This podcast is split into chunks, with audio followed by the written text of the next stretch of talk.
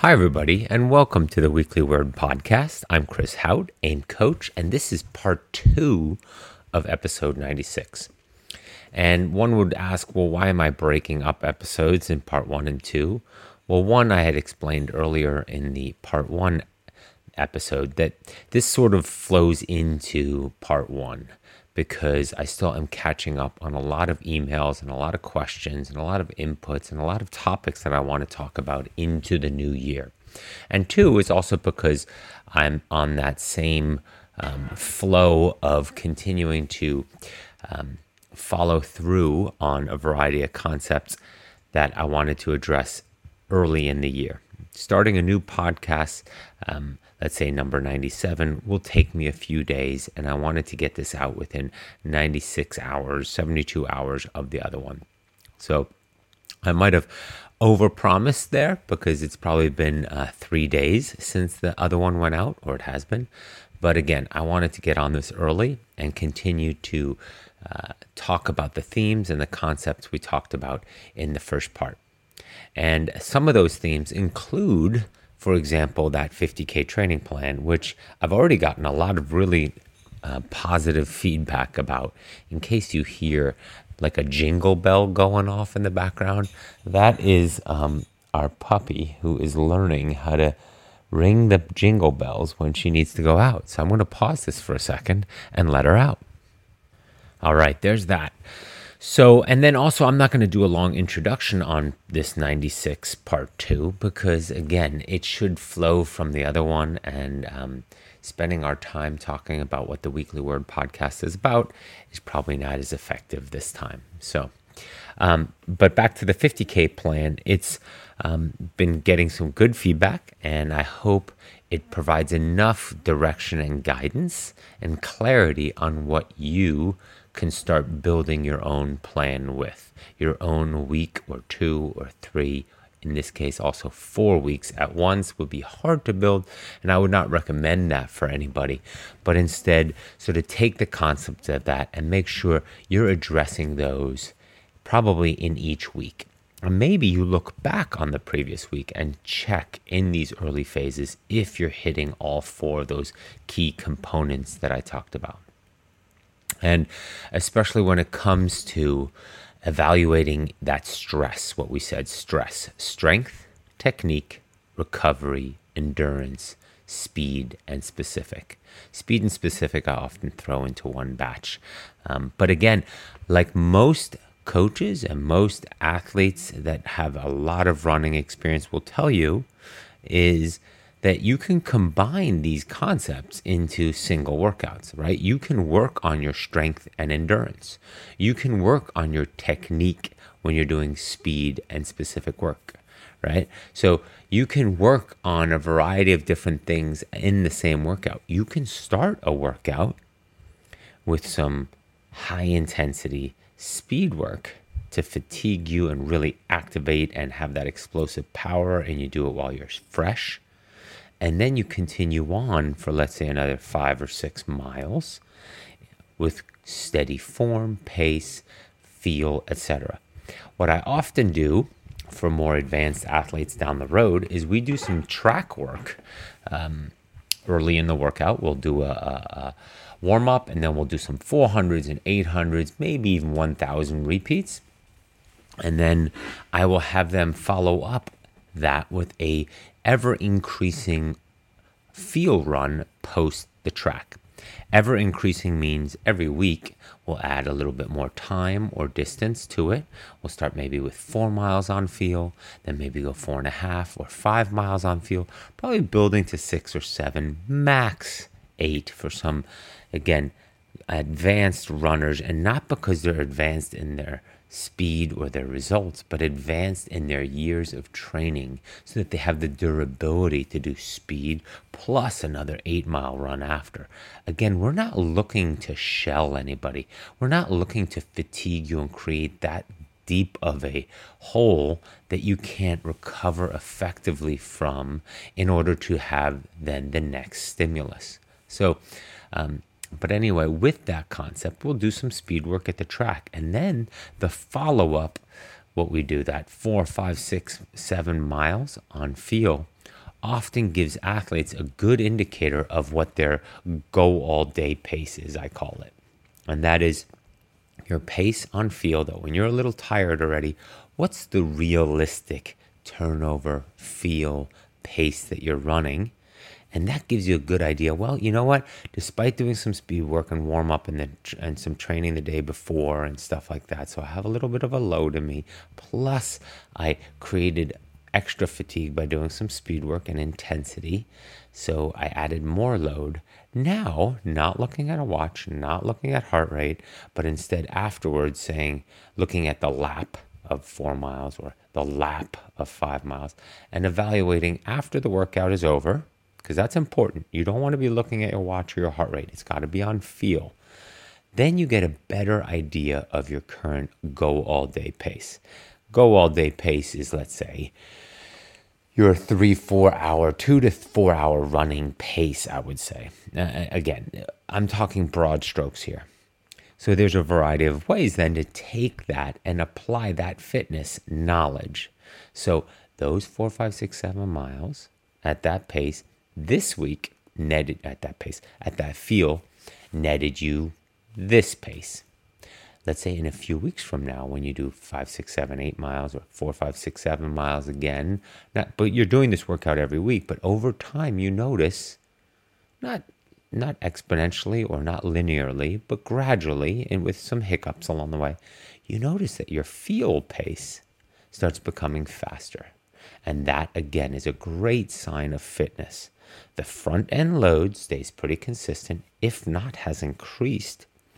And your feel pace, your go all day pace on feel, where you're not looking at heart rate or pace, is gradually giving you a faster, natural going on feel pace.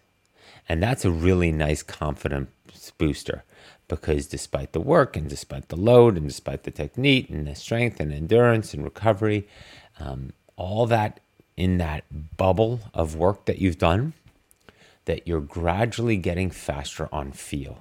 Because at the end of the day, when you're running long or you're running longer off the bike, it technically has to match with feel. like you can force yourself to run at a quicker effort, turnover, gait, as many would say, um, intensity, mindset, but only for so long. And at that point, you're still going to fall back on feel what the legs give you naturally. Again, that's a sign of fitness and durability and, and muscular strength and endurance. Absolutely. And we can address those individually. But what you feel is what really happens.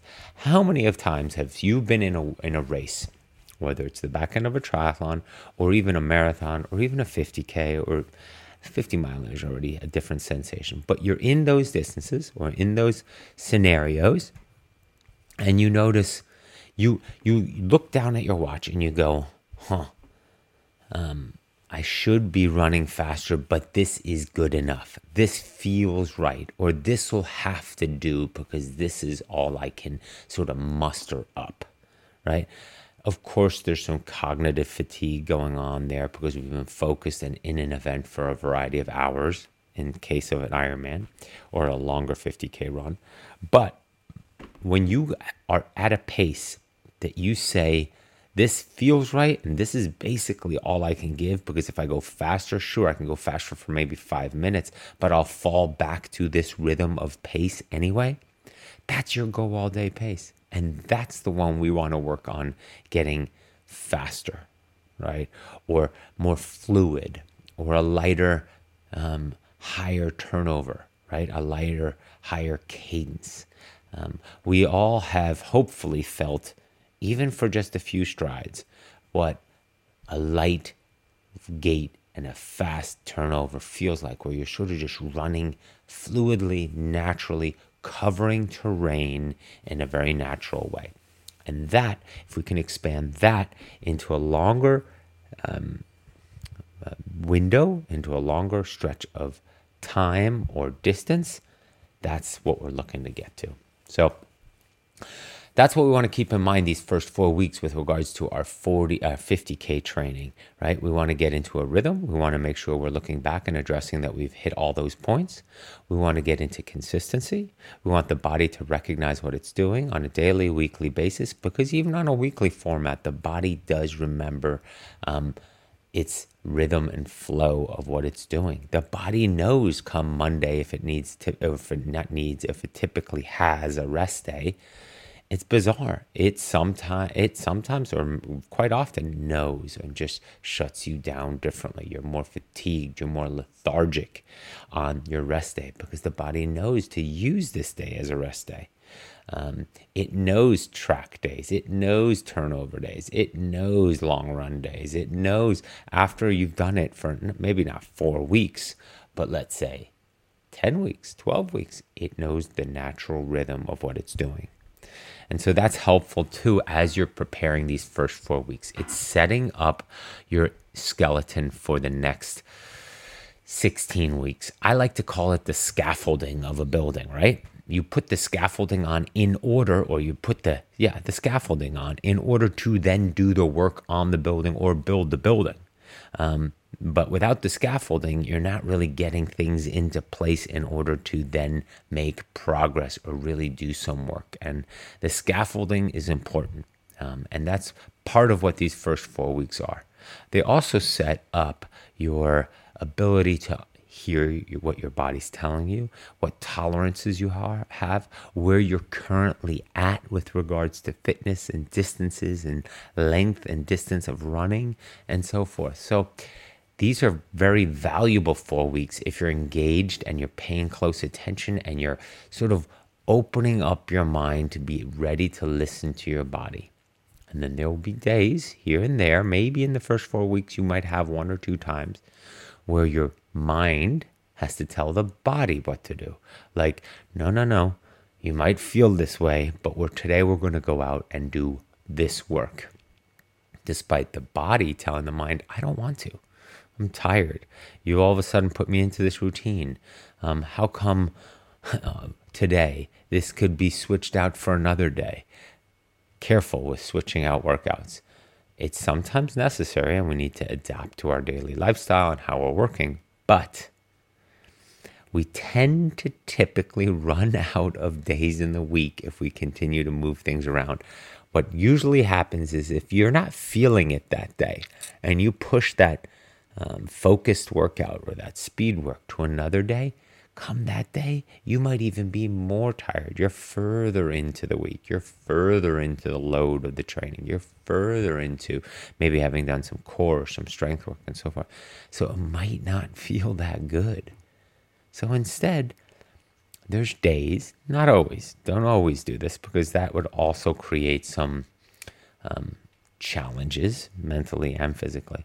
But there are days where you need to say, no, this is what I intend, I, with intention, put on the training plan for this week when I wrote my calendar, and I will do it. If I put it in there, I've thought it through, it works with the schedule, it works with my life schedule, I have blocked off time for this, I will go out and execute. I will go out and do the process, not oh, I don't feel it, or oh, this is could get procrastination, all that. That brings up a very fine point here. And that is your training. You're not exercising. And many of my athletes know this. I say this to a lot of them. Training ties into being an athlete. It's a mindset, it's a focus, it's a prep. It's a variety of choices that you make in your day, in your week, or many of the choices that you make in your day that you choose to be an athlete. You, you're not choosing to be somebody who just exercises. When you choose to be an athlete, you choose progression, you choose um, growing, you choose training. Exercising means you're doing something for your health every day, you're getting the blood flowing and so forth but there's no A, there's no specific outcome, there's no real progression in the big picture, and you have no prescription truly of what you're doing, right? Prescription being a training plan or what's in the training plan. You don't want to exercise. Exercising, you get sort of to the gym and you decide which you want to do today. And, you know, it doesn't really matter what you do today because there's no event, there's no outcome that you're working towards. And the voices in your head allow you to exercise. The voices, the, the, the definition of training means that you have a specific outcome you're looking to achieve and you're going to do it. Now, that also comes with the price of oftentimes socializing, or that comes with the price of hard work. When I go to a swim practice, there's a lot of people there that would like to socialize. Hey, how's it going? And this, and they catch up, and their warm up takes forever. By the time they get in the pool, it takes forever, and this and that. Chit chat, chit chat. No, I don't. I came there to train. And I want to use the warm up time to connect with my swim stroke, to feel the water, to try a few different things, to loosen up my ankles and my wrists and my lats and my back. And then uh, the, the main set begins. I want to have the training stimulus. I want to push through certain zones or certain efforts and be happy with that. And then I am done. And usually, when I'm done, after I warm down, I go home or go back to work, right? So from that perspective, I'm not, it's training. It's not chit chat. And the same thing at the gym or same thing on a treadmill or same thing when you're outside with friends around. Execute your training. Keep that time that you allotted allotted to train specific focus it will buy you more time for friendships and socializing once you're done because you've done the work you need to do, right? Again, you're an athlete. You don't see a lot of athletes when they're training socializing. They have a specific, focused outcome, deliberate outcome, purposeful outcome of that session. And sure, in the warm up or warm down or in the locker room, etc., go for it, right? Or when you're done with the main set or your specific outcome of a run workout or of a cycling workout or of a swim workout and you've done the main work and you're just let's say on a loosen down or on the easy part where you can easily jog even on the zone 2 stuff that feels too easy where you're talking about walking or run walking because you have to keep your heart rate down. Even there i'm a proponent of not socializing you're like, but Chris, it's freaking walking. Well, pay close attention to your breathing. Pay close attention to how your heart rate responds. Pay close attention to your bounce and your shuffle and your jog. Pay close attention to your ankle mobility and your glute recruitment and how your heels kick up to 90 degrees or not. Pay close attention to your posture, your shoulders, what your hands are doing, how you're breathing, nose breathing, stomach breathing, chest breathing. There are so many things I could have you focus on, even when you're walking, that you would be exhausted from that. And not that I'm saying this is what you should be doing, but focus. It's your time. Now, we all know that I also talk about turning the brain off and connecting with your higher self um, versus the small mind that's busy oftentimes when we're doing this so that we can then connect with our higher consciousness. That's a different story. There's different workouts for that. And those usually don't happen in a crowded gym. Those usually don't happen when we only have an hour long quick workout at a track. Those usually don't happen on a high intensity interval class or something like that. No, those happen when we're out for a long run, for our long aerobic run. Plenty of time to meander through the real estate in our mind and our soul right? Or long bike rides and so forth. Sure, do we want to continuously check in with what we're doing, our posture, our footwork, our cadence, our breathing, how we're feeling, our pos- uh, our recruitment of certain muscle groups? Absolutely. But do you have to do that for three, four, five, six, seven hours straight? No, no. And that's what those longer aerobic zone two days are for. But Again, separating training from exercising. It's a mindset and it's a choice. And the bigger part of that is always remember your choice. I choose. Most of the training logs that I go through are choices. When things are difficult, there's choices. When things are done cor- incorrectly, there's choices. When um, we get sick, those are our choices. We, you can say, well, I, how can you stop yourself from getting sick? You can go back 10 steps, 10 days, two weeks prior. I'm sure there's choices in there that might have decreased the likelihood of that. Taking ownership of your day, of your hours, of your training, and everything you do and how you spend your days. That's a choice. You will not be a victim. Things don't happen to you. You chose what to do every single day and are not necessarily accountable because that makes it sounds a, a sound too serious, but more that you choose this path through your day. You choose this direction. You have agency. You chose to be an athlete, and you will choose to be an athlete for the next few months and years, and hopefully forever, because it's healthier, it's more time efficient, it's um, has deliberate outcomes, and it's tied with so many successes in your day to day. So, um, a lot to talk about with that 50K training, but those are the first four weeks. So, what I'll do on the next, um, uh, probably in two, three weeks, start diving into weeks five through eight.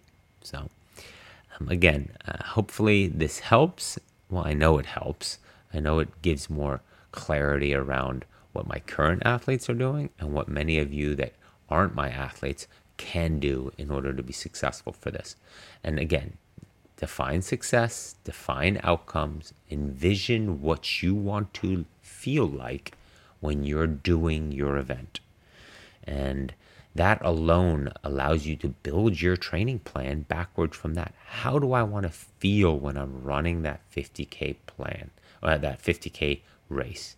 How do I plan to feel? When I close my eyes and see myself at the starting line, when I see myself during the race, when I see myself on the back half of the race, when I see myself um, covering terrain through the day from hills to crossing creeks to running downhill to steady long trails to forest paths to, you know, to bouldering in some cases and stuff. Whatever you envision, it will then, that snapshot, that picture, that click, will set up your training plan. Well, if you're running downhill, well, what am I doing in my training plan?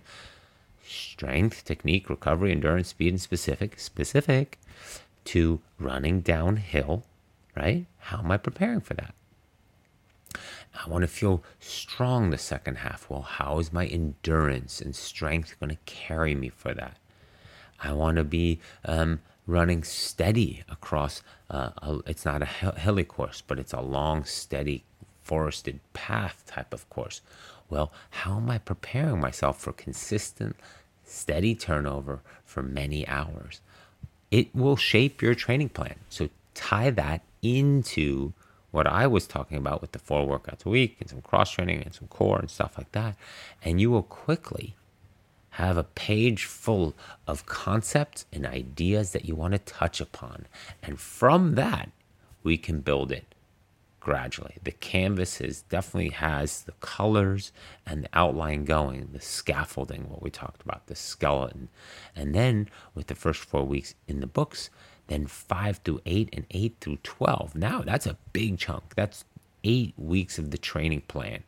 It really gets you ready for what you envision again as the outcome. And so then when you're doing the workouts, this is you. You're closing your eyes and you're seeing yourself bounding up hills.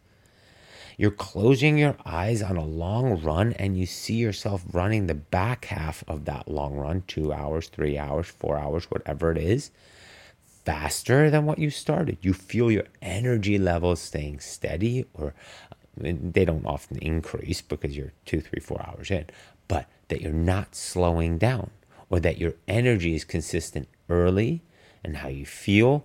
Not necessarily muscle breakdown and achiness, but more just sort of alertness and um, joy in the activity. That's energy levels. Are you fueling and hydrating in order to set yourself up for that strong back half in order to then fulfill your vision of what you have described or described, seen when you want to have that outcome of the race.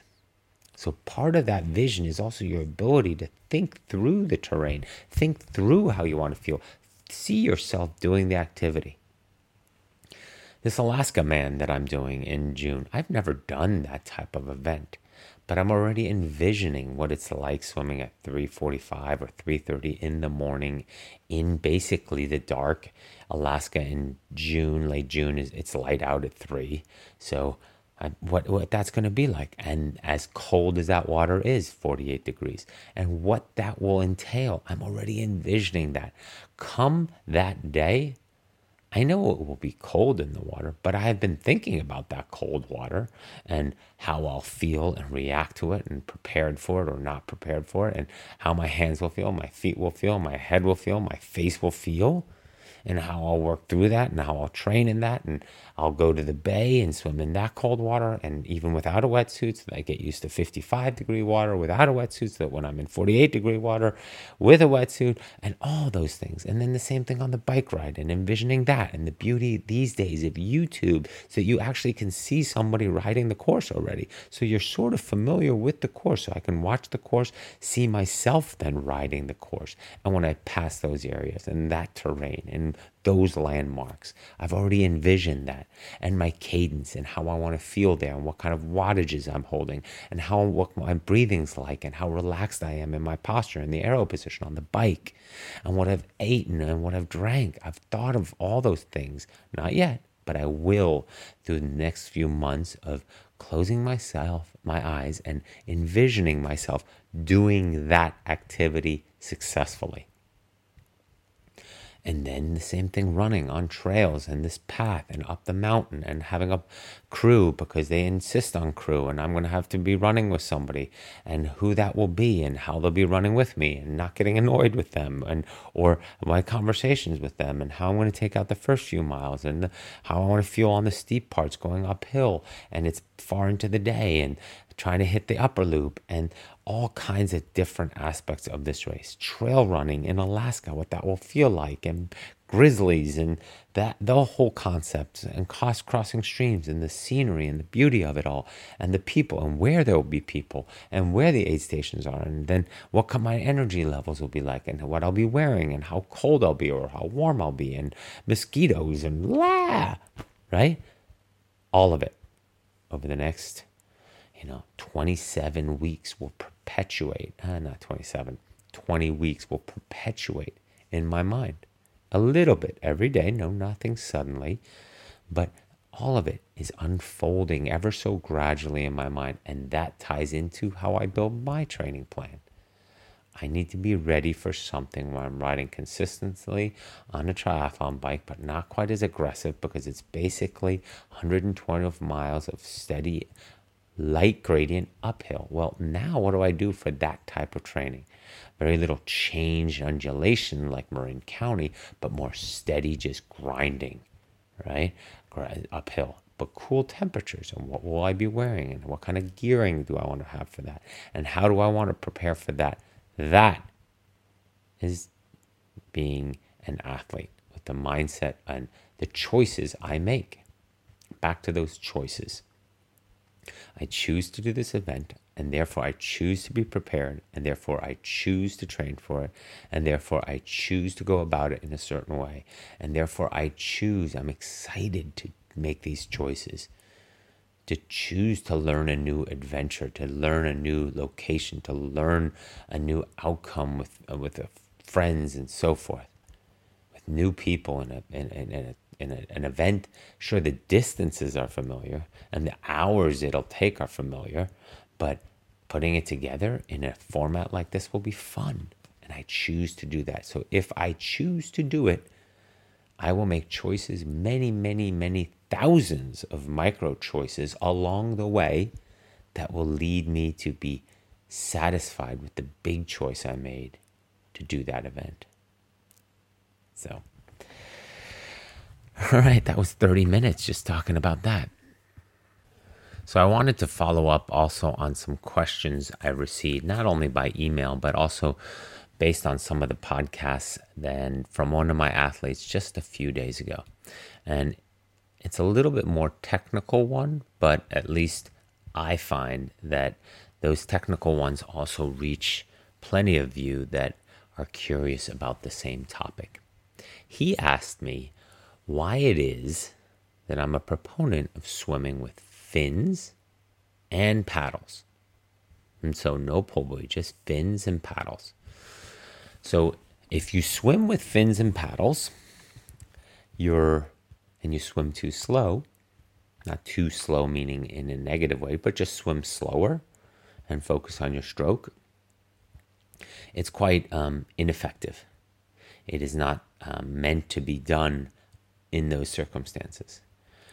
But the whole concept around fins and paddles is to swim faster than you usually would, but balancing the two power methods that you're using fins, which make you a lot faster, use a ton of oxygen though, because you're using big muscles, hamstrings, glutes, quads, and paddles. Now, paddles along with fins also big muscle groups, big shoulder groups, triceps, lats, so forth, um, upper uh, uh, uh, upper back. Now, combining the two and swimming faster fatigues you quicker, big muscle groups, and you are effectively really trying to push pretty strongly. But it also shows a delicate balance between pulling harder and a light kick, or kicking harder and a light pull. You want to understand the dynamic between those two, as well as creating the fatigue and the oxygen deficit that's swimming faster with those big utensils, hand paddles, and fins on your limbs. And so, using big muscle groups, big power, big strength building, big gear work on the bike, think that. But now also think that you're doing something with the upper body at the same time on the bike. Just think how that fatigues you and gets you out of breath. But also, what's interesting is again that balance between stronger pulling, higher turnover, stronger effort, and just dragging the feet lightly with a, a uh, kick or strong kick and just moving the arms gradually through the water because the fins are doing most of the work. Now, again, the sweet spot only comes once you break a certain critical speed. What I usually would say is that your intervals, your times, your pace, your send off, even, should be about 10% faster when you're doing these sets. So that means when you are swimming with fins and hand paddles, um, usually late in a workout, to again use muscular strength, create that endurance from a strength and um, durability perspective. Let's say you typically swim 130 per 100, right? I want that to be around 120, 119 when you're swimming with fins and hand paddles. That much faster. If you're typically a 120 100 swimmer, it should be around 110. And if you're typically a 145 100 freestyle pace swimmer, right? Now you're talking 105 seconds. Well, 10%, 10 ish, 11, 12 seconds faster than that. So you should be in the 132 to 135 range for the pace. Minimum, you could go faster. Um, but again, it's incredibly fatiguing. You'll need more rest at the walls because you'll be out of oxygen and muscularly fatigued. But 10% is a good guidance to start from. The stronger swimmers and the stronger underwater, uh, as in lung capacity guys and girls, of course, can do 15, 20% faster because they have that balance between pull and kick optimized that they're in the sweet spot that they're flying down the pool. But again it comes at a huge price. And your ability to learn that and apply that and balance that is very valuable a for fitness and b for your swimming ability. Alrighty um, an email enjoy your podcast and try to pull lots of good tips for self-coaching out of it thank you I was curious after listening to episode 95 Five, if you have any tips for swim training in an endless pool. It makes it a little harder for splits and rests and rest with a steady speed instead of your own pacing with laps. I currently use a tempo trainer, which I can set the ti- same time as I have current speed of the pool so that I can swim in certain speeds. Outside of that, I'm a little lost on how to best form my training. I work out specifically for triathlon, so I normally do a lot of longer steady at different speeds or dial up the speed or dial the speed up to, to do 100, 200 as over speed work. Any tips? All right.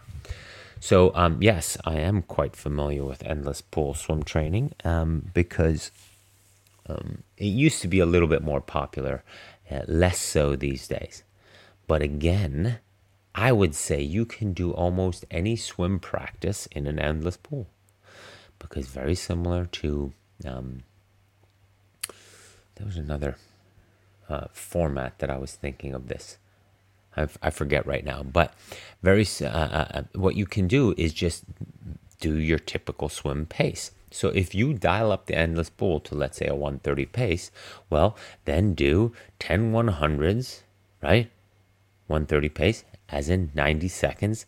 Stop or move out of the jet, recover, and then 15, 20 seconds later, do number two, 90 seconds. So you set your tim, uh, uh, tempo trainer to 90 seconds or um, some other beeping or some other timing mechanism. You need the timing mechanism. So instead of swimming by pace, you turn on and off your ability to swim in the jet and with the current, in the current, excuse me, um, based off of time. So 130s for 100s, three minutes for 200s, um, 430 for 500s, and so forth. And I would surely continue to do interval training. The biggest mistake most triathletes make in their swim practice, I see them all the time at the pool. They get in and they swim steady. Well, that, it, it does you very little good other than maybe once a week because again, you want a stimulus. You want to get out of that gray zone, and swimming steady means you're in the gray zone. You're in the no improvement zone. You need to be faster than or slower than that to have clear changes in speed. Many of the triathletes that come to my swim practices or my camps, I see it right away. They don't have changes in speed, and it frustrates them. And I say, you, the more dramatic your swings are in speed, the more you will improve your swimming. But most triathletes get to the pool and they think workout. They think must get in 45 minutes of work or hour of work or hour and 15 of work. And they don't even give themselves enough rest, even if they are doing, you know, hundreds, 200s, 300s, 150s, uh, 50s, 75s, 25s, all the different formats of swim practice. Then they only stop five seconds or two seconds or 10 seconds or seven seconds or whatever versus a minute rest or a two minutes rest or 90 seconds rest or, you know, 30 seconds rest after a 50 that's the important thing so that you do it technically sound and you increase your effort so that you will need the recovery. But you want to practice good technique. You don't want to just swim bad technique for an hour or for whatever the intervals are. If you're doing six 300s with a minute rest and you're just, you say, ah, that's too much rest. I'm going to do 30 seconds rest. But you're swimming eight of those, uh, uh, what, six 300? So if you're doing four or five of them with crappy technique, well, great. Sure, you had the heart stimulus, but you didn't improve your swimming. Slow down. So many athletes, whether in cycling, running, or uh, swimming, are surprised when they're with the real elites how slow their slow is. They're, they're not surprised with how fast their fast is because they're like, oh, those are world class athletes and they should be running that much faster than me. But when you're running with an elite marathoner that's holding five minute miles comfortably over terrain and get dials it up to 445, 430 when they need to, and they run slow at 730, it's like they're shuffling in place. That differential is dramatic. So for us mortals, that means a seven minute mile and a 10 minute mile. That means cycling at a clear differential of 12 miles an hour or 22 miles an hour, or swimming at speeds that is painstakingly slow Let's say you're a 130 swimmer, so you slow down to two minute per 100 average. That slows you way down, but that's the differentiating in speed. You have to be able to turn on the three different speeds easy, moderate, and fast. And moderate is there to reconnect with your stroke, to keep the effort steady and smooth and put some power into your stroke, into your stride, into your cycling form, but not so that it taxes you, fatigues you, makes your technique and form break down. So there's a sweet spot between the two that saves your energy but applies the principles of good technique and a little bit of effort.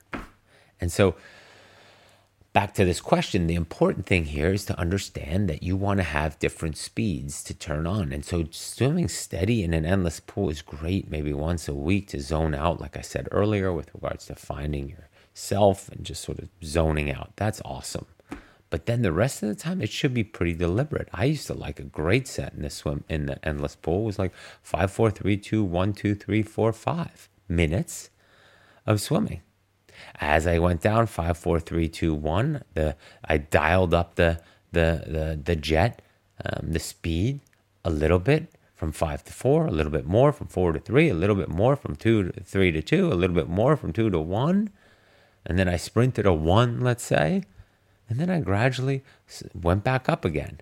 And, you know, I would either slow down the jet or try to find the setting, let's say, of two from the way down and I would maintain that from one, two, three, maybe through four.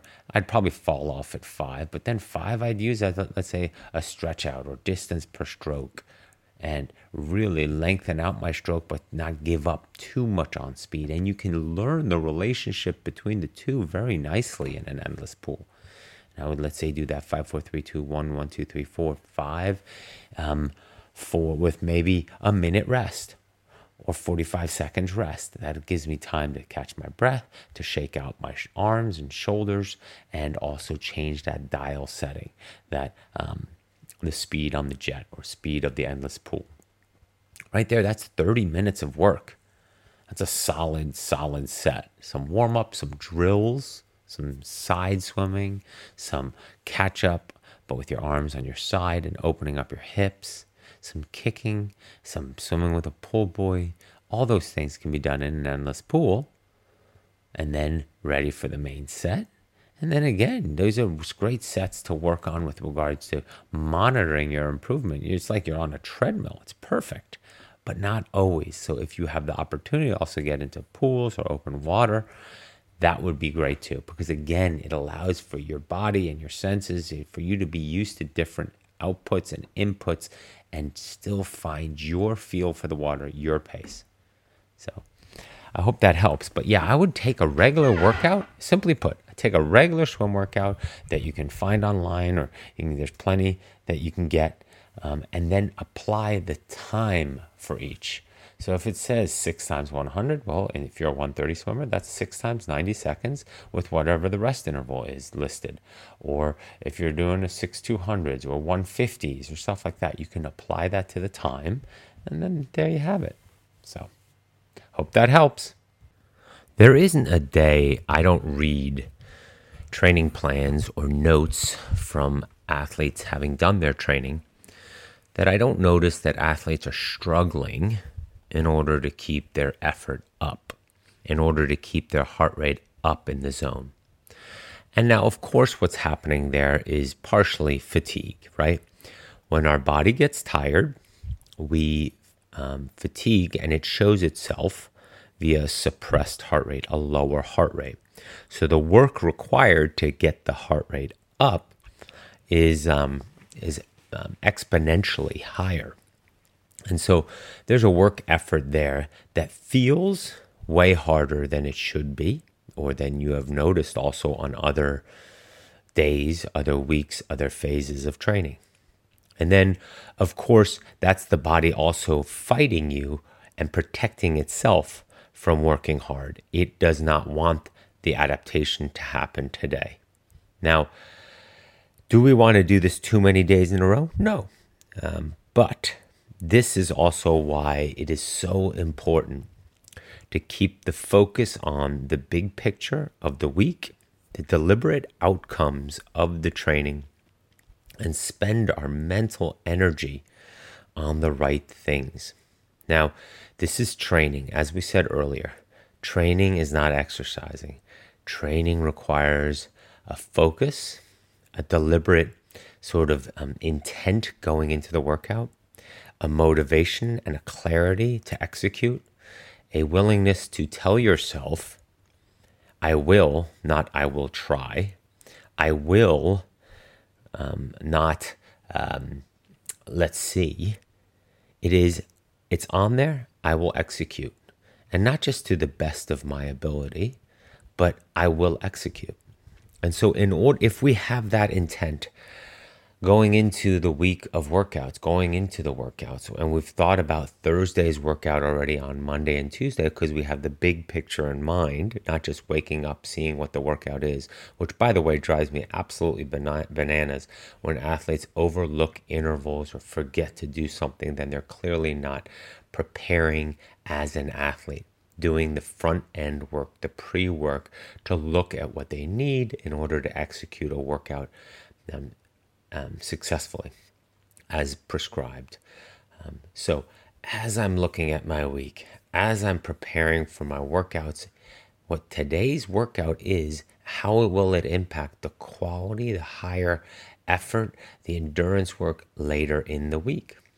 And so they all fit together in some sort of way. Now, no, not not in a brain surgery type of this workout needs to be right here because then on Thursday you're this and the puzzle pieces need no, it's just big picture. I want you to keep in mind well, these, like I was saying in the training plan, these four workouts are critical. They all hit a certain physiological adaptation that I'm looking for. And so, when an athlete says they're struggling mentally to stay in that zone long enough or working hard enough, I will go back and look two, three days earlier and notice, well, you might have gone a little bit too hard there, or you might have gotten a little bit carried away there. So that's when it's clean black and white on a piece of paper, right? Our brain and our bodies are tired from our other life as well, right? Work and family and the overall day to day stress of life and the load of it, the adrenal fatigue of it, maybe some sleep at fatigue aspect of it. So there's a lot of things that muddy the waters here that we can't just point to, well, Therefore, you didn't do this on Tuesday. That's why it's affecting this workout on Thursday. Or you didn't do this on Wednesday properly, and therefore your Saturday long workout is compromised. I get that. It doesn't all unfold like that. But I want you to still get the learning out of it of am I truly doing the easy and the hard, the high intensity and the low intensity in the proper doses and proper zones in order to successfully absorb this week. And like we said, it's not only physical, it's also mental. Mentally being drained, mentally being fatigued, mentally being foggy, tired, um, without that pop and that grit and that determination, what I would also call freshness of mind, makes telling the body to overcome way harder because the doubts and the questions and the fatigue weigh on us and it requires more energy to overcome that and especially for longer intervals 30 minute intervals 40 minute intervals hour long intervals or a hard 4 hour ride where I often have athletes do for example a rising wattage line ride. Rising wattage r- rides are very very difficult. They they just add up and they leave you completely empty so, for example, for a four hour ride like that on a Saturday, like your Friday and Thursday already need to be tempered because you're thinking about the depletion and the mental um, fortitude that you will need in order to really properly execute that purposeful practice outcome. Right? I'm using key buzzwords there from exercise physiology and a lot of purposeful practice, practice, deliberate training. That's the training that we all want. Every one of you listening to this wants that type of training where it has a specific purpose. It's not just junk miles, it's not just out there doing it. Now, you might say, Chris, there's so many times where you just, especially my athletes, where you just say, head out for an easy ride or run or brain off. Yes. But even there, the purpose, although it might be hidden, um, it might be a little bit um, um, discreet in how it's shown, the purpose there is economy of motion. A lot of endurance athletes um, don't realize how valuable repetitive, um, brain off, easy motions um, how beneficial they are because your motions become more economical, more efficient, and your oxygen uptake and usage for that goes down and it increases your lung capacity, capillaries, mitochondria. There's a lot of effects on that brain off easy, repetitive, multiple workouts a week when they're sprinkled into other quality workouts. Now, of course, that also ties into do they fatigue you so that you can't do the real quality and purposeful training effectively? Yes, and that's part of a good training plan. And then tying that into, of course, your busy lives and your daily lives and the other stresses in your lives. But we've talked enough about that for now. My point I'm trying to make here with this segment is to really understand and think about how you are preparing for the workouts of the week in a bigger picture where you say, oh, clearly on Thursday, wow, that looks challenging. I'm going to need to really engage that day and be prepared and hydrated and a little bit more um, focused towards it. And so, with that, I'm going to keep that in mind on my Tuesday and Wednesday workouts and my sleep and my nutrition and sort of just that overarching, bigger attention to the details of the week and the prescription and the outcomes we're looking for um, is a huge holistic um, opportunity for many of you to become even better athletes when you start grabbing that bigger picture. And that's what I want you to do. I'm not saying somebody is failing or not doing it well enough when they're struggling with these longer intervals. But as we go week to week and month to month, we want to have a better understanding of those long. I want this athlete in a, in a few weeks, in a few months, by the summer, to have a way better understanding and grasp of their week and of their training so that these long intervals are properly absorbed and properly executed and build confidence and have a little bit of a story in them that you remember when things get difficult in your in your races and in your events and your expeditions and so forth so that you have something to draw back on you fall back and you remember man I overcame that in those workouts. I was so fatigued, but then I created clarity. I created focus. I said, I will execute. I just mind over body all those little things, all those little connections, all those little experiences add up to the story of you becoming the athlete that you are truly capable of becoming in the now, who you currently are. And that is constantly a dynamic. It is improving because of these experiences. That's truly also what training is mentally, right?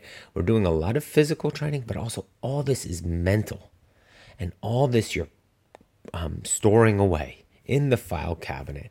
And on race day or on event day or on an expedition time, you are ripping open those cabinets and pulling files left and right to validate how you're feeling and boost you forward and accepting that things are going bad or feeling negative because you have a file on that and you know, okay, I'll come out of this. This is how I felt then. And then you want to rip open another file cabinet and find another file for what to do when, you know, you have some GI issues or you have some uh, pacing issues or you have some um, um, achy lower back issue, whatever. There's a zillion things that can come up. But because we've practiced it, you're pulling files from the file cabinet, opening it up and going, oh, yeah, I did that here. I'm familiar with that. I've incorporated that into my learning. And guess what? From there, season two and season three and season four of you being an endurance athlete will just continue to build this huge file cabinet of subconscious connections and stories and memories and habits and approaches to the training and how you apply yourself and how you're storing energy and how you're saving energy and how you're sleeping and recovering and relaxing, how you move through your day changes over time. It changes because you know almost subconsciously because you read the training plan for the week and you know on Saturday is a big, huge day. You start catching yourself on Thursday slowing down, slowing down. Not purposefully, because you almost don't have to think about it anymore. You read it on Monday or on Sunday and you're prepped for the week. And as of Thursday, you notice, wow, you know, I'm paying more attention to slowing down or sitting in uh, standing less or you know you know conserving energy because the body and your mind already knows saturday is going to be taxing the weekend is going to be taxing or you have an event coming up it's going to be taxing. So i'm starting to conserve and bank energy. And we have those microcycles every week.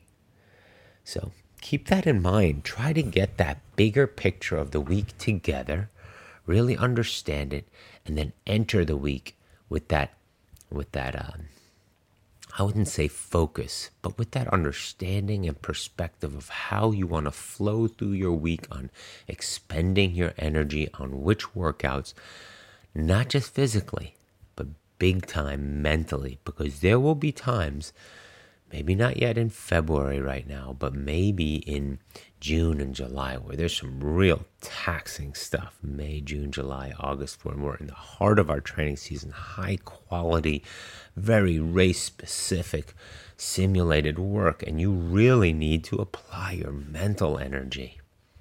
And we want to be ready for that when that time comes. All right, let's dive into another listener question. And I really like this one because it brings up a variety of concepts that I think are quite applicable and helpful to all of us. Um, Hi, Chris. I hope you don't mind me picking your brain, but I'm struggling to come up with answers to, as to my predicament. I was due to be taking part in a 20 miler in February, but have had to pull the plug due to a very confusing and worrying issue. Um, timing wise, I received this email on December 23rd. so, um, about a month and a half ago, not quite. So, a brief history back in May, my training was going well. However, I rolled my ankle and didn't really give it time to recover. Re rolled it a few months later and then pushed through with ankle braces and eventually got myself through to normal running. However, the ankle is not the issue. I lost consistency and had various weeks off running.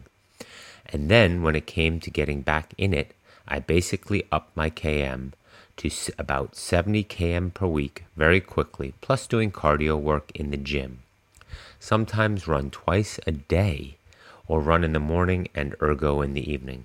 Not much sleep, working away from home, and driving close to a thousand kilometers every weekend to spend short time with my family. The training seemed to be going well, then suddenly on an evening run, my heart rate went through the roof, and pretty much every run after that has been much of the same. I now, I know, I now, it's K N O W, but I think it's supposed to be N O W. I know, I now find it a struggle to run at any sort of pace without my heart rate shooting up after a couple of KMs.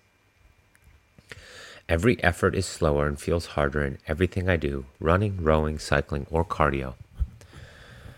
I've seen a cardiologist and there is no issue with my heart.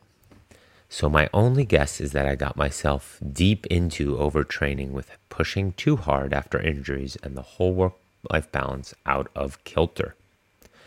I'm trying to rest and ease myself out of this, but reaching out for any advice you can give me to get my fitness back. I've gone from ultra runner to wannabe couch to five to wannabe couch to 5 km. All right. So, this is actually, um, there's a variety of concepts in here that I want to touch on.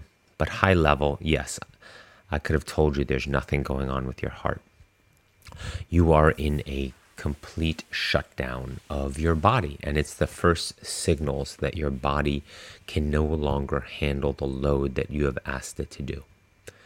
And I hate to say this in a, in a um, alarmist way, but if you do not take care of yourself now, this has a way of moving beyond just fatigue, chronic fatigue, but also affecting organs and affecting your overall health. And just because you think you've been healthy with this training, the other side, the other end of the spectrum, your body is gradually killing itself. And I know that sounds extreme, but I also want to highlight to all of us listening in this community, this is something that we can't overlook. The body sends us so many signals, and if we continue to ignore the signals, we will end up in a hole that will not only take years to get out of, at which point we're mentally, physically, and spiritually so fatigued and so downtrodden the inertia and the energy it takes to return to any type of fitness, let alone endurance fitness, is virtually impossible. And I have seen this before. I have seen athletes go from my coaching to another coach to another coach after I've recognized that they're already coming to me way too fatigued, way too tired, way too adrenally um, depleted and destroyed um, and their body has sent them so many signals, but pushed through it so often that you don't even realize anymore how tired you are. It is that new normal, but on a negative way. And so let's break it down here in a few concepts. One, the rush back from injury, it is what it is. That's in hindsight, and I don't know you well enough and how it went. But again, it seems even the way you're writing it and expressing it on in an email slash on paper, um, you're already describing that you were probably a bit too hastily um, um, focused on returning to fitness. Fitness is addicting. We love the sense of feeling fit and healthy and alive. Don't get me wrong. I am very similar in this case.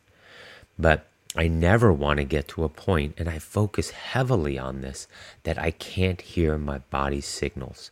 I do not want so much static in my life that I can't tune into my body to find the proper radio station where the channel is clear, high def, FM radio.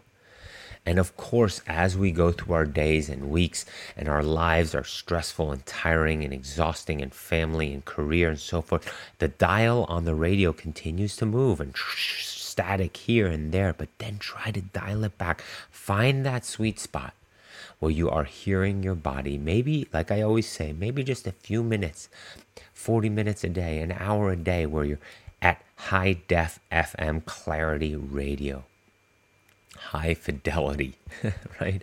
Radio, where you can hear your soul, your body, and the signals it's telling you. And in this case, you stayed probably in the static and pushed to the wrong radio station too often with this ankle um, injury. But even that could be fine. In a vacuum, even that could be fine. I lost consistency, had various weeks off running, and when it came to getting back in it, I basically upped my KM to 70 KM per week. Now, what is 70 KM per week? If you're getting ready for a 20 miler, I'm not sure you need to be running 42 ish miles a week for a 20 miler, right? Again, keep in mind for all of you on the stimulus needed for your event. If I'm not sure if that was your only goal, right? And you, you said you're an ultra, I've gone from ultra runner to wannabe couch to 5K. Um, I was due to be taking part in a 20 miler in February. So if I'm getting ready for a 20 miler, even if it's on uh, a trail, so even pretty steep trail, let's say average 12 minutes per mile for an average ultra running pace. I'm not saying that's great, not saying that's slow, not saying that's fast. Just say up 12 minutes is a good mile pace, steady mile pace for trails on a rolling hilly terrain, which most ultra runs are. So 20 miles, 12 minute miles, right? That takes us, uh, so that's about five miles an hour. Um, so that would take about four hours to run that. So, but not sure 70 km is necessary. Again, plus cardio work in the gym. So you're doing more than the, the 70 km and sometimes run twice a day in the morning. So, again, don't know your history, but if you look at yourself and you chart your body's output with regards to physical fitness, with regards to health, this lifestyle, endurance training, and you chart it over years of your life, where did the curve kick up? Did it kick up just recently in the last 18 months? Did this type of training? That's a big deal because you can then look and say, in the last 18 months versus the previous whatever 30 years of my life i was pretty low on the that axis and then all of a sudden the volume kicked way up right? And now of course you can basically chart why the overload became too much. But even that in a vacuum is fine because if you're getting sleep if you're eating and um, uh, providing the proper nutrients and fuel to your body part of recovery part of regeneration part of rebuilding part of our sleep focus and rebuilding and recovery focus. If that was the case then maybe but not much sleep working away from home driving close to a thousand kilometers every weekend and to spend short time. Whoa way over the edge. And again this chronic fatigue which is feel free to all look it up. There is some serious health repercussions to chronic fatigue. And as I said earlier, we have this one body. This is not my quote, it's a quote I heard uh, by some executive who overdid it many years ago. Um, and he did a TED talk or some sort of talk, and he talked about this protect the asset. The best asset we have to make our contribution to the world is ourselves. If we underinvest in ourselves, meaning our mind, body, and spirits, we damage the very tool we need to make our highest contribution or the contribution we want to make in our daily process, right? Our fitness and our family and our career. If we're if we don't take care of this one thing, we only have one thing, this body if we don't take care of it, then it all comes crashing down like a house of cards. And the number one damager to this asset, this tool we have, this body of this one body we have for our lifetime. That's it. It's done. This beautiful vehicle of ours is gone after this lifetime. And so we only get one suit. We only get one flesh suit. And lack of sleep is the number one damager to it by far. All the you can say what you want. I get by with four to five hours of sleep. It's coming. It's coming either way. The lack of sleep is coming for you. And in this case, this is a perfect example for someone who burnt the candle on both ends. Hopefully, you can gradually get it back. There is no issue with your heart. You got yourself into a deep um, overtraining aspect and work life balance got knocked out. And that is, it is, it, it happens for sure. And so, again, look at yourself and your, um, the volume you have done over the last two, three, four, five, six years versus the rest of your life. And then look at that from a perspective of, okay, I ramped up too quickly look at um, your lifestyle with regards to getting sleep and taking care of yourself. And in order to build that body that I was talking about stress, strength, technique, recovery, endurance, speed specific, and why going to 70 km. So, plus cardio work in the gym, plus ergo. Like, it seems to me that there's a variety of concepts going on there that are just being applied from a I like to work out and I say this to so many of my athletes, they like to work out, but they're not necessarily training. And I talked about it on this podcast earlier. Are you exercising or are you training? In this case, it looks to me like it's a number on a page or it's a total we want to achieve or it's a sensation we want to feel every day and we're exercising. We're not training. because training includes recovery. It rec- rec- includes sleep and adaptation, and not training for a few days if the recovery is more important in order to have better adaptations. And like I say to any injured athlete or sick athlete, look at it now. Now you're doing nothing. So that extra workout here and there, and just the sensation of feeling good, and I'm addicted to the workouts, I love the outcome and the feeling, and this and that. Now you're nothing. Not you're not nothing. In and I'm saying in an exercise mode, in a workout mode, in a doing a 20 miler mode, and future endeavors mode, you're stuck with very little. Again, we have to listen to our bodies and allow it to tell us and guide us. It knows. It knows what your best performance is. It knows what your best possible outcome is. I totally believe that. I know that subconsciously it knows what it needs to do. And when you have something, a vision in your mind on an athletic outcome or an achievement, it knows and it can it is helping guide you towards your best version of yourself. So thanks for any words you have. I hope that just highlighted or clarified what you already know. You, you're seeing it already here. My only guess is that I got myself deep into overtraining with pushing too much after injuries in the whole work life balance. Not just pushing too much, each one of them in a vacuum could be possible. But again, if your work life balance and the whole holistic view of this entire process is out of balance, then you're stuck. Um, and the three legged stool that I talk about. And I'm going to talk about right now.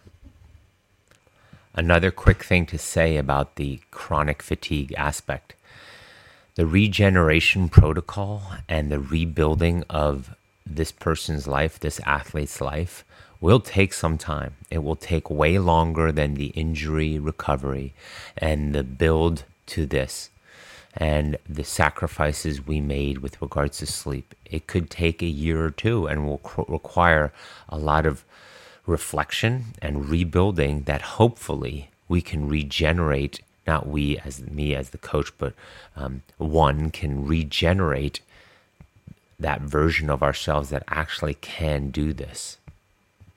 Alone the nutrition aspect here and the attention to detail that that it will require. So nutrition along with sleep with along with lifestyle changes along with a different approach to our days along with how long it takes to really one let go two rebuild and allow ourselves to sleep and regenerate and three to make it um, a long lasting lifestyle change in order to then gradually regenerate to being an athlete. Those are question marks actually and those are not secured and determined outcomes.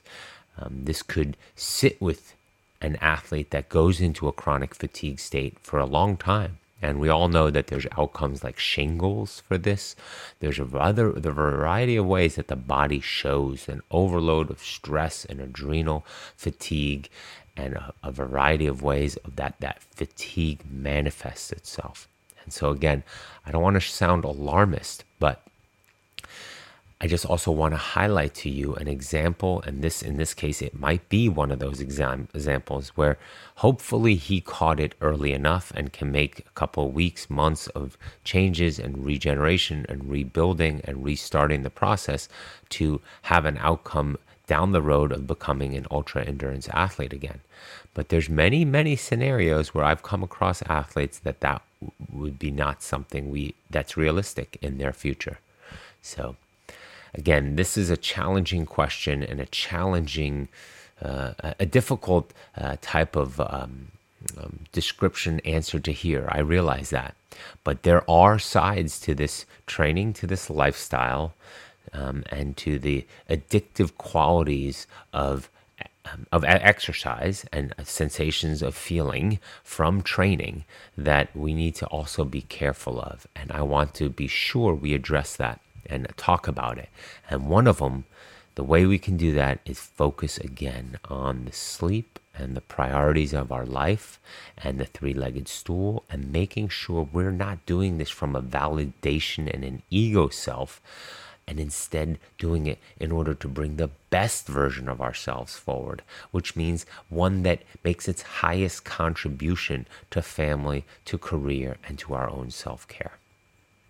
So let's tie that all together with regards to our goals and intentions for 2019 and closing out this double episode 96 podcast. And what I'd like to do with that is tie in, like I was just saying, the goals, tie in the training plan, try in the tie in the mental energy we just talked about, tie in the bigger picture concept on what your desired outcomes are for 2019. What's the big picture that we want to grow upon and get better at? What's the bigger picture that we want to take ownership on and make better choices in order to have a better outcome? Because everything we do on a daily basis as athletes, as a father, as a mother, as a family member, as an employee, as a manager, as a CEO, all that comes down to making choices and trade offs, right? We all know this. We know it, but we don't make necessarily the best choices all the time for those specific outcomes of our three legged stool that I keep talking about. That three legged stool, as a reminder, being our family and our loved ones and that life, and with that, also some community.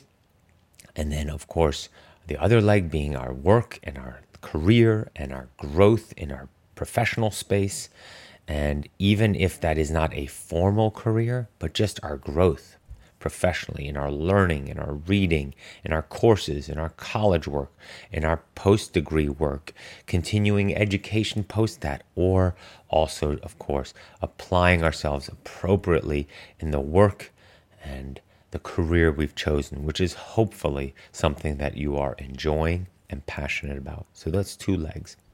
And then there's that third leg, right? That that self care leg, that the one that is on personal health and um, growth and fitness and our spirit, and where we need to be very, very mindful of this leg. Because without this leg, the other two legs are compromised. And that's sort of where I want to progress the three legged stool conversation too for all of you over time. And that is understanding that we have to take care of not only all three legs, but the most important leg, the most important asset we have, the most um, valuable contribution we can make to our world, to the bigger world, to our family, to our career, to ourselves, is by protecting that third leg. If we underinvest in ourselves, in our health, meaning our mind, our body, and our spirits. Our spirit, not spirits. Well, some of us have multiple spirits. We damage the very tool we need to make the highest contribution, our contribution in our, our world. And that means without the energy, without the balance there in that third length, leg, without the self care, without the healthy approach to it, without the fueling and nutrition and hydration in our day to day, meaning bigger picture, not during exercise, without that strong third leg, third legged, third leg of the stool, we can't be our best in our family life, and we can't be our best in our professional life. And you know, there's a variety of factors that play into that. Of course, health and fitness, but also recovery and sleep right? So that we have the energy to properly apply ourselves and be present and to be fulfilled and to grow in each one of those other legs. With a family, you're growing, you're constantly growing. Hopefully, you're not the same person you were five, ten years ago than you are now because you're growing, you're learning, you're understanding, you have a better understanding of family and love and community and support and listening. And then in career, hopefully you're not the same person you were five, ten years ago. You've grown, you've learned, you've expanded your knowledge, you've matured, you have wisdom to apply to your career, your technical craft, your whatever your beautiful craft is that you're giving to the world. And that is supported by that third stool, third leg of the stool. Now, as I've said many times before, of course, we can't always keep that third leg super strong. Life gets in the way. The other two are constantly trying to get longer. Imagine a stool to shorten that leg to create an imbalance on the platform of the stool, the one we sit on, stand on, whatever we use that stool for. So there's this tug of war going on all the time. And that brings me to the jar. The jar for 2019. And many of you know the jar concept with the rocks, the pebbles, and the sand.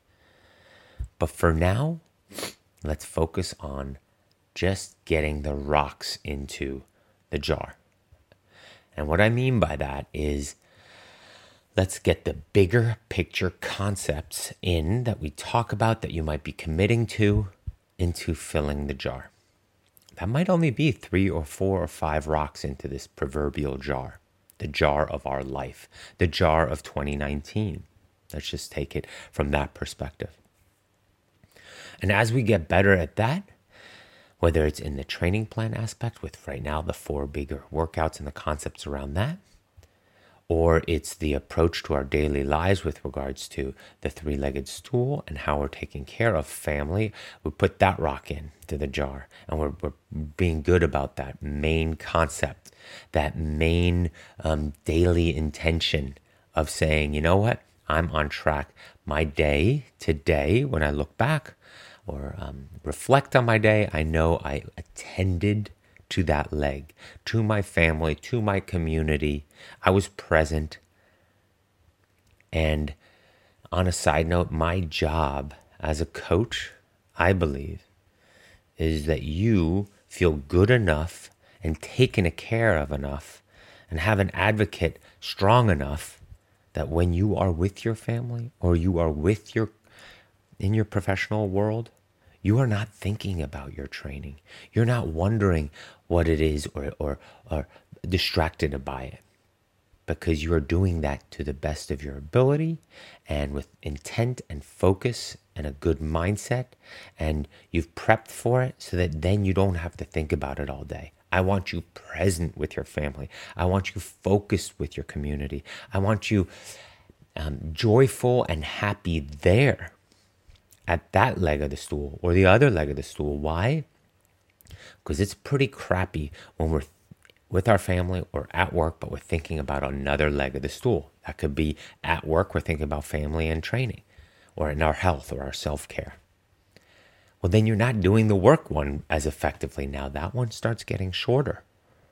And that stool will start becoming imbalanced in that direction and then it requires more energy to boost that one up and it's drawing from the other ones. They're getting shorter. Whereas if we stay in balance and we stay focused on the jar and putting the right rocks in the three rocks in this case we have the ability of keeping the other legs strong at the same length and gradually nothing dramatically boosting up that other leg without drawing energy from the other legs but instead feeling good and focused and present and creative and patient and energetic and full of vitality and passion. Those are the words and the emotions and the approaches and the presence we want to have when we're in that stool. That makes that leg grow to bring it back in balance without sucking energy from the other two. Those three rocks go in the jar for now. That's it. That's all that'll fit. And too many of us are throwing other things in there. We take smaller rocks, five, six, seven of them, and try to fit them in the jar. But yet, it's not really the ideal. We are not there yet to start throwing pebbles in and filling it up with sand as well to really maximize the jar. We want to just be happy with the three big rocks that are in the jar. And down the road, whether it's in a training plan approach or in this daily life approach, we notice that yes, we can start adding some smaller rocks and pebbles because we are in tune and focused and have figured out a routine and a rhythm to the three big rocks, to the three legs of the stool, to our priorities. In this case, also from a 50K training plan, we've figured out those four key workouts and key concepts so that we start sprinkling in more and more, not a lot, but a few smaller rocks to fill in the bigger spaces in that jar. And that could be volunteering in your community. That could be taking on a mentorship role at work or, you know, teaching somebody at work or being more engaged at church or in your little league or, you know, there's a there's so many different activities that take our day, but we need to feel good about the rocks in the jar first before we start adding the smaller rocks. And as you're already hearing, it's maybe one or two or three rocks smaller rocks that we're adding to those bigger ones into the jar. And because we're getting the recovery and the sleep and the self care and the health and the wisdom around each of those legs and that growth and that stool is saying somewhat in balance. We've talked in the past about how it always isn't going to be in perfect balance. There's bigger projects, there's family issues or commitments or training focus, let's say a main event coming up, that will create a little bit of an imbalance. But we don't want anything dramatic, right? Because if it's too imbalanced, what happens? We sit on it and we fall off. It's crooked. We slip off if we're standing on it. We want it still good enough that we can sit on it without falling off. Keep that in mind with the stool. And so then you ask, well, what are you going to do with the sand? How do you fill it out? Well, that is the sweet spot.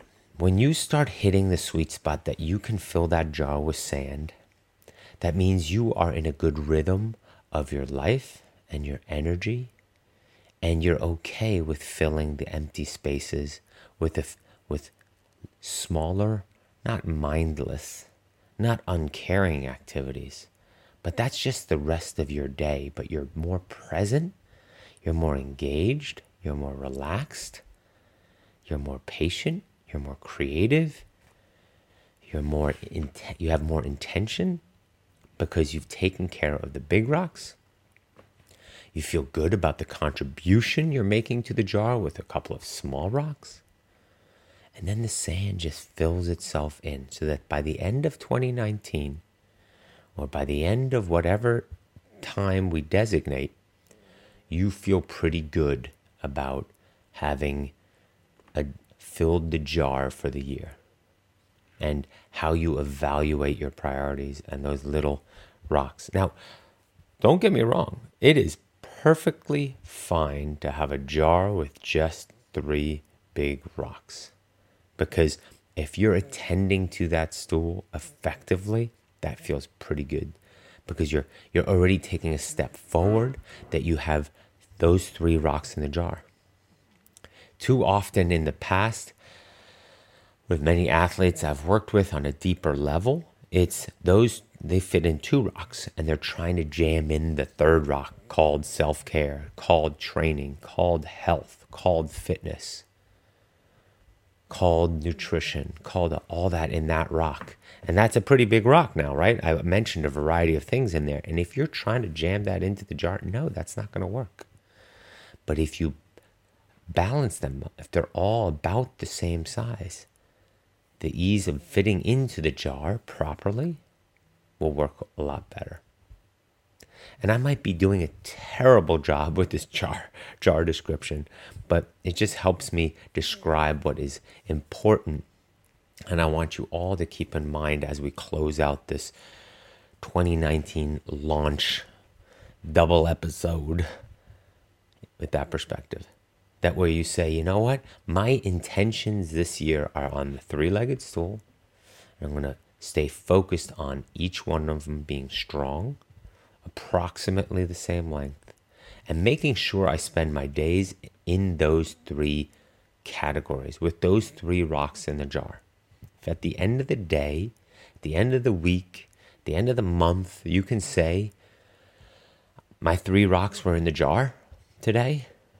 I feel good about it.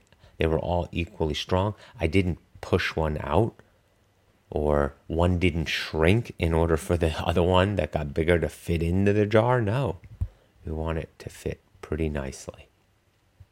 So keep that in mind, or hopefully that creates a little bit of a description of why in this endurance sports world and why I believe this coaching takes on a different angle. Why I keep saying I don't not I don't necessarily not care about the training plan, but again, the training plan is not the difficulty. It's trying to make the three-legged stool work. It's trying to keep you in balance that your family and your loved ones don't resent this that is passionate of your that it has a passion within you to do that the, you want this self um, that you want this curiosity of what you're capable of potentially the best version of yourself or that curiosity to be satisfied on what you can do when it comes to health and fitness and endurance and these adventures and expeditions and that self-care. If that's um, gnawing at you and you're curious about it. We don't want to just let that be that flame be extinguished. We want that flame to be addressed. It's going to come up, it's going to bubble up, it's going to get its fire raging at some point. So we don't want it to be a negative. So therefore, we need to keep everything in balance. And my outcome for you is simple that you can continue to do this in a sweet spot, in a happy, in a joyful, in a fun, in a playful, in a um, um, non resenting way. Because career, we all got to make a living. And family, we all need our family and our loved ones support and that inter, um, that that relationship, that um, exchange of care and love with somebody or our community, it's also very important in order to be the athlete that is the best version of yourself. They're all so intertwined. And so that is what I'm constantly trying to keep in mind as I'm communicating with all of you. That's a bigger picture of this weekly word podcast of saying, how do we do this? How do we navigate this? As ultra endurance athletes with visions of amazing adventures and events and expeditions and self curated um, um, adventures that we keep the three legged stool somewhat in balance, that we don't fall off the proverbial stool in order, to, and then we're stuck with one of the three and not being as feeling as complete and as whole in many aspects of who we are. So, as many of you know from the Weekly Word podcast in the last, you know, 60 plus episodes where I sort of go off on these deeper tangents, um, yeah, that's part of it. So, I hope you enjoyed this week's podcast. It was um, a big two parter. Um, I will dive back into the training plan and um, listener questions and more training insights and emails and more concepts of the ultra endurance world next week on episode 97.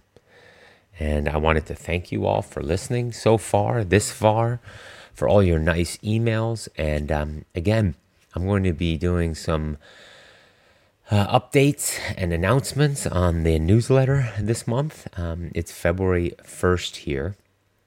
So I'm thinking it's going to go out in the next few days. So um, sign up for the newsletter so that you can get some updates with regards to the training camp coming up, with regards to the Jersey and the Endurance Heroes charity that I really want to push hard. Um, and then a variety of other nutrition tips and cool races and some other ideas I have for 2019. And yeah, uh, my favorite workouts are in there um, across swim, bike, run, strength, hiking, rucking, climbing, all kinds of things are in there. And then uh, sometimes just some cool uh, quotes and um, insights from the ultra endurance world. So sign up for that. But, and then I know, I know, I know the nutrition podcast is coming. Emily literally sits now 20 feet from me.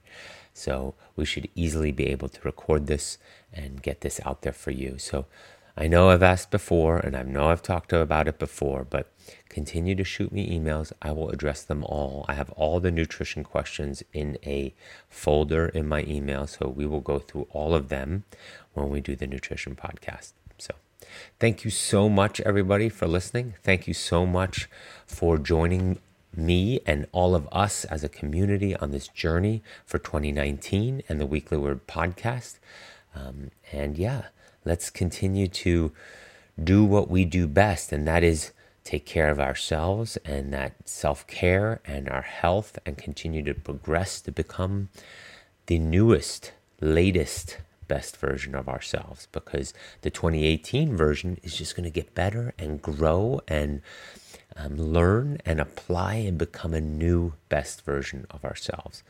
And create a new normal and create a new perspective and create a new joy and fun and vitality for all of this that we're doing and all of those around us. We want to project that joy and that fun and that balance and that feeling of being 100% present doing what we're doing um, all around us so that more and more understand that delicate balance not only between us and the other parts of our community, but also of us and nature and us and where we can just sort of go as a bigger group to understand we're all connected and we all can be successful in so many ways when we're when we're applying that best version of ourselves. Have a great week.